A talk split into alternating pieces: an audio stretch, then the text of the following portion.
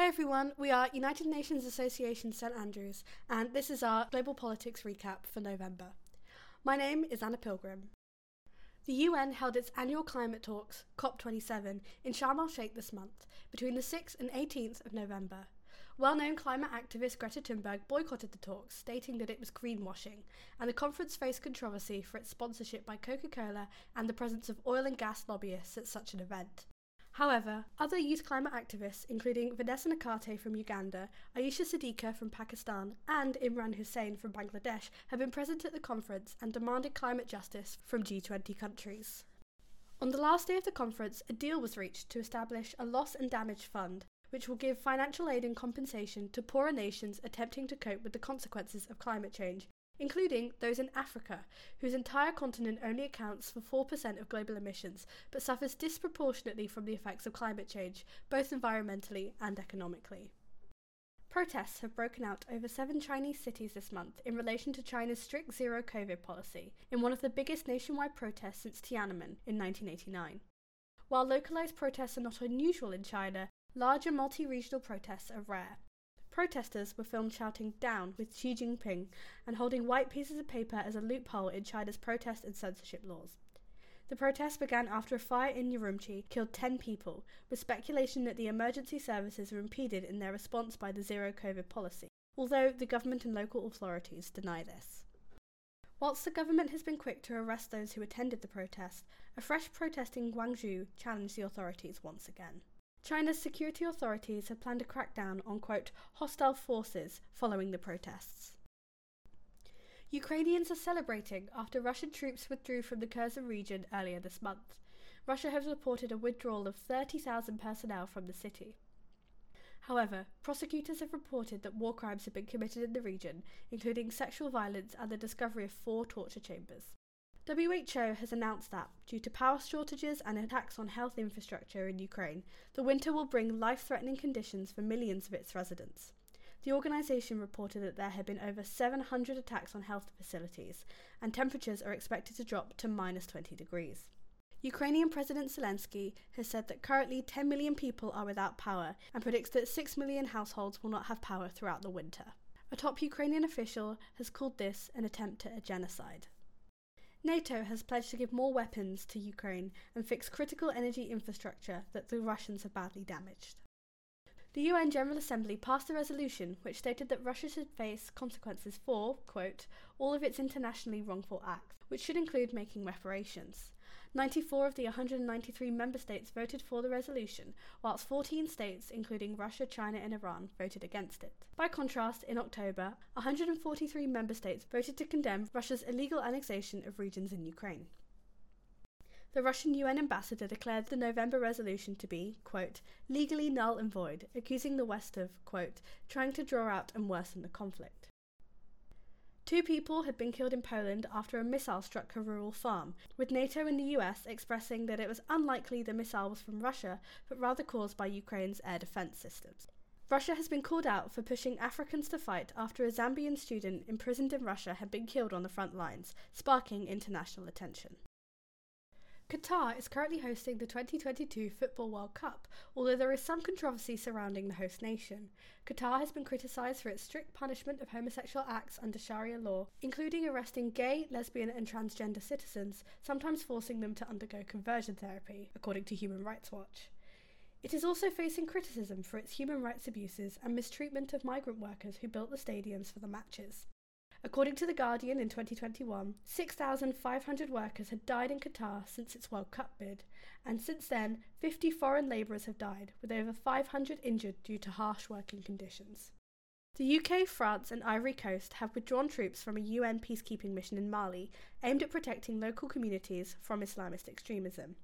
Described as the most dangerous peacekeeping mission in the world, 288 UN soldiers have been killed since it began in 2013. Mali's government has relied on a Russian group of mercenaries, although neither government has acknowledged this relationship. It was suspected in April that these joint forces had massacred 300 people at the start of that month. Germany has also announced that it will withdraw 1,000 peacekeepers from the country by May 2024. There has been conflict this month between the Democratic Republic of Congo's army and M23 rebels. Rwanda has been accused of supporting the rebels, which it denies. The M23 group, which currently has control of a large area in North Kivu province, refused to honour a ceasefire. The Democratic Republic of Congo's government has announced a new presidential election will be held at the end of December. At the end of November, Kenya hosted talks to end the conflict, which the M23 joined. In a new development concerning tensions between the Ethiopian military and rebels in Tigray has seen both sides sign a truce deal on November 2nd, after two years of fighting, which began in November 2020 after the leading party in Tigray seized a military barracks, causing the Ethiopian army to retaliate. This new deal has allowed aid deliveries of food and medicines to millions in the Tigray region, with WHO reporting that 90% of people in the northern part of the region needed food aid. A blast in Istanbul on 13th of November saw the deaths of six people and 81 people wounded. The Turkish government attributed the attack to Kurdish rebels. Turkey has since launched airstrikes on Syria and Iraq, aimed at targeting Kurdish bases, destroying 69 targets. In Syria alone, 31 people have been killed as a result, according to the Syrian Observatory for Human Rights. In Kabul, Afghanistan, new laws by the Taliban have banned women from parks, swimming pools, and gyms. They are some of the many expected crackdowns on women's freedom in the country as the Taliban extends its influence. Recently, women's rights activist Sarifa Yougami and three others were detained, and 12 people were flogged in front of a football stadium. In Burkina Faso, hundreds of protesters protested on the street for French troops and the French ambassador to leave the country. This is one of the many anti France rallies that has taken place since September's military coup. Burkina Faso gained independence from France in 1960. In Nigeria, 130 people were kidnapped from the Zamfara region, taking women, children, and elderly people. It comes as part of Nigeria's kidnapping crisis, in which victims have been used as human shields or opportunities for ransom. In Sudan, fighting between factions of the Sudanese Liberation Movement Nur group has seen the deaths of 13 people. The UN expects the conflict to continue with new attacks. An earthquake in Indonesia has killed over 268 people, displacing 13,000 people as a result. The UN has reported that 10 million people in South Sudan will need food aid in 2023.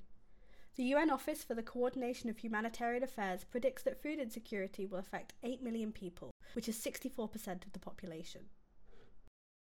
On November 14th, the UK Home Secretary and France's Interior Minister signed a deal aimed at preventing migrant channel crossings from France to the UK laying out an increase in funding from the UK and a 100% increase in the number of officers patrolling the French coast. Israel Palestine tensions have continued this month, including a car and knife attack that killed three Israelis and a bombing at a bus stop that killed a teenager. Israeli officers have killed five Palestinian men in the occupied West Bank this week. The UN Human Rights Office has criticised Iranian authorities for not releasing protesters' bodies. A spokesperson for the UN has estimated the death toll for the protests against the government to be 300 people. The protests come after the death of Mahsa Amini and have been protesting the Iranian government for their strict laws against women, including the requirement to wear a hijab.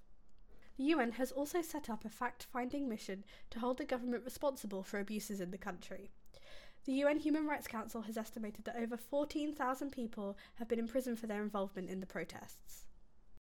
This month, Slovenia elected its first female president. Independent candidate Nataša Pirc Musar was backed by Slovenia's centre left government and won almost 54% of the vote. In Sierra Leone, a bill was unanimously approved to make women a third of MPs and local councillors. Currently, only 19 of the 146 members of parliament are female. United Nations Association St Andrews wants to thank you for listening. In the description attached to this podcast, we've also included charities that we think might benefit from your donations in relation to some of the news stories this month.